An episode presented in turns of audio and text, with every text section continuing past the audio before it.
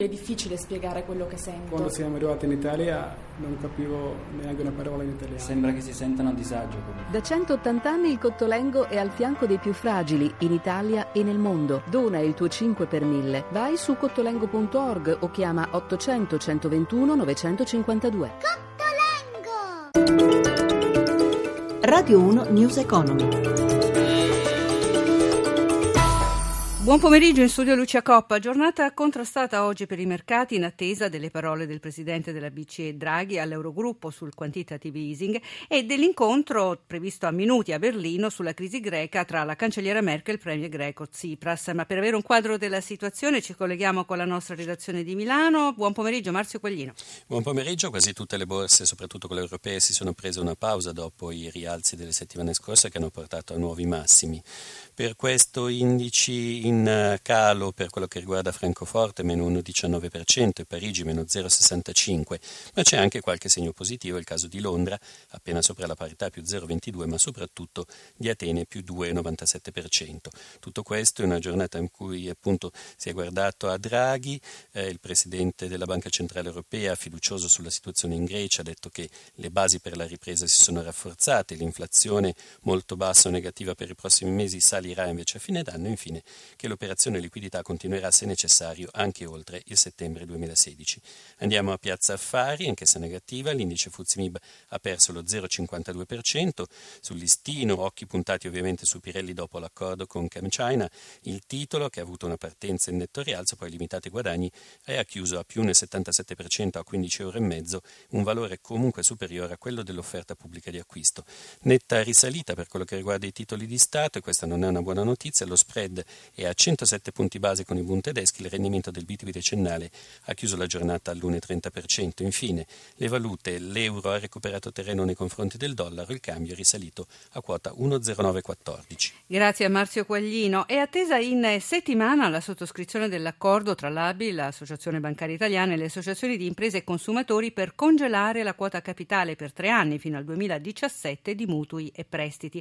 Secondo quanto si apprende nel corso di un nuovo incontro avvenuto in mattinata, le parti non avrebbero ancora raggiunto pienamente un punto d'intesa perché resterebbero ancora nodi tecnici da sciogliere. Anna Trebbi ha chiesto a Cesare Fumagalli, segretario generale di Confartigianato, di dare un quadro della situazione. Stiamo lavorando attorno al rinnovo di un accordo, unico accordo di questo tipo fatto in Europa, quello della moratoria del 2009. Oggi le condizioni sono cambiate, quello che ancora non è successo è un ritorno fluido del credito a chi ne ha bisogno, a chi ha merito di credito, senza escludere le aziende che sono andate in difficoltà finanziaria per questa crisi ma che hanno sicuramente ancora mercato. Qual è il punto debole della trattativa? Beh, una posizione delle banche che possiamo anche comprendere cariche di sofferenze, sono i famosi oltre 180 miliardi di sofferenze cumulate in questi cinque anni di crisi,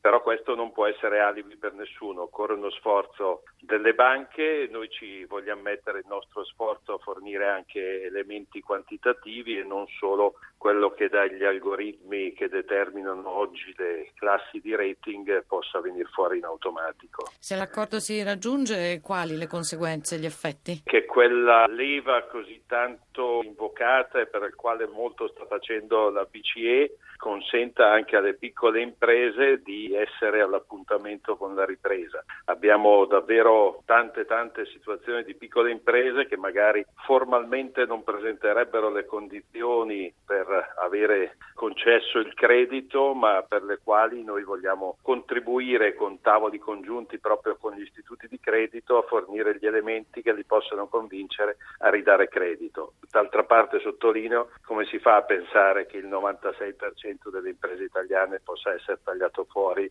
da un ordinario fluire del credito. Quando scade il termine ultimo per la firma? Beh, noi abbiamo la scadenza della moratoria al 31 marzo.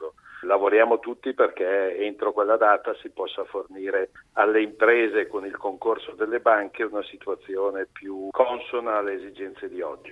E a proposito di banche, di pochi minuti fa la notizia che ABI e i sindacati hanno nuovamente interrotto le trattative per il rinnovo del contratto. L'annuncio arriva da fonti sindacali. Secondo i sindacati a causare la rottura la posizione dell'ABI che non ha voluto prendere impegni sul fronte occupazionale sia a livello di settore che di aziende.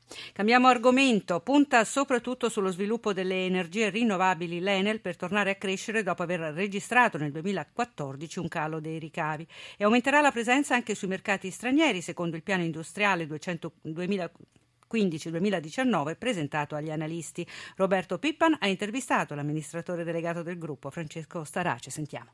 Il 2014 è stato un anno difficile anche per l'Enel, ma adesso ci sono segnali di ripresa, anche grazie al calo del prezzo dell'energia. Ci saranno starace effetti positivi anche sulle bollette elettriche? Mi auguro che il 2015, penso sia nei numeri, faccia vedere un po' di sollievo anche dal punto di vista della bolletta perché le riduzioni del prezzo delle materie prime petrolifere, quindi gas, petrolio, si dovrebbe riflettere anche nella bolletta elettrica. Ci sono anche dei segnali di ripresa nei consumi? Sì, abbiamo visto gennaio e febbraio una ripresa dei consumi, c'è un indiretto segnale di una ripresa dell'economia. Speriamo che continui così perché significherebbe che piano piano l'Italia sta uscendo un po' da una fase di recessione. Voi non siete presenti ovviamente soltanto in Italia, ma sempre di più in tutto il mondo, soprattutto in Sud America, paesi come il Brasile, il Messico, il Perù, l'Uruguay, la Colombia. La nostra è un'impresa globale, una multinazionale. Due settimane fa io sono stato in Sudafrica e abbiamo inaugurato il nostro ufficio lì, quindi abbiamo anche una presenza Enel in Africa dove stiamo costruendo 500 megawatt di impianti rinnovabili con il logo Enel sopra, Enel Green Power. Fa bene all'Italia vedere che il mondo apprezza il talento, l'innovazione e la capacità degli italiani. In tutti questi mercati si lavora se si è competitivi. Non soltanto Sud America e Africa, ma anche Russia,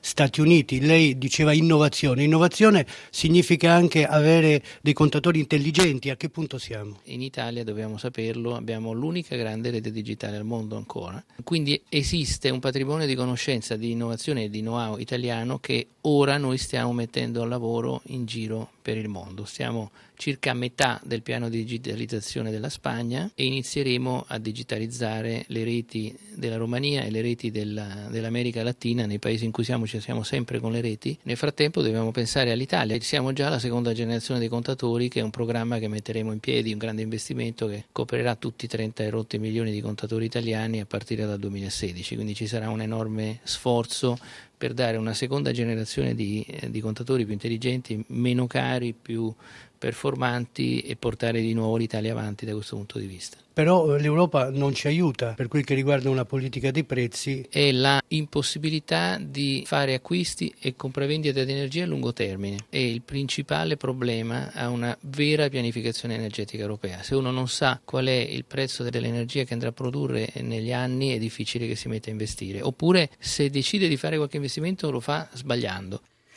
È tutto, News Economy torna domani alle 10.32, per le vostre domande potete contattarci chiamando il numero verde 800 555 941 oppure inviarci una mail all'indirizzo grr.economico-rai.it. Da Lucia Coppa l'augurio di una buona serata. Radio 1 News Economy.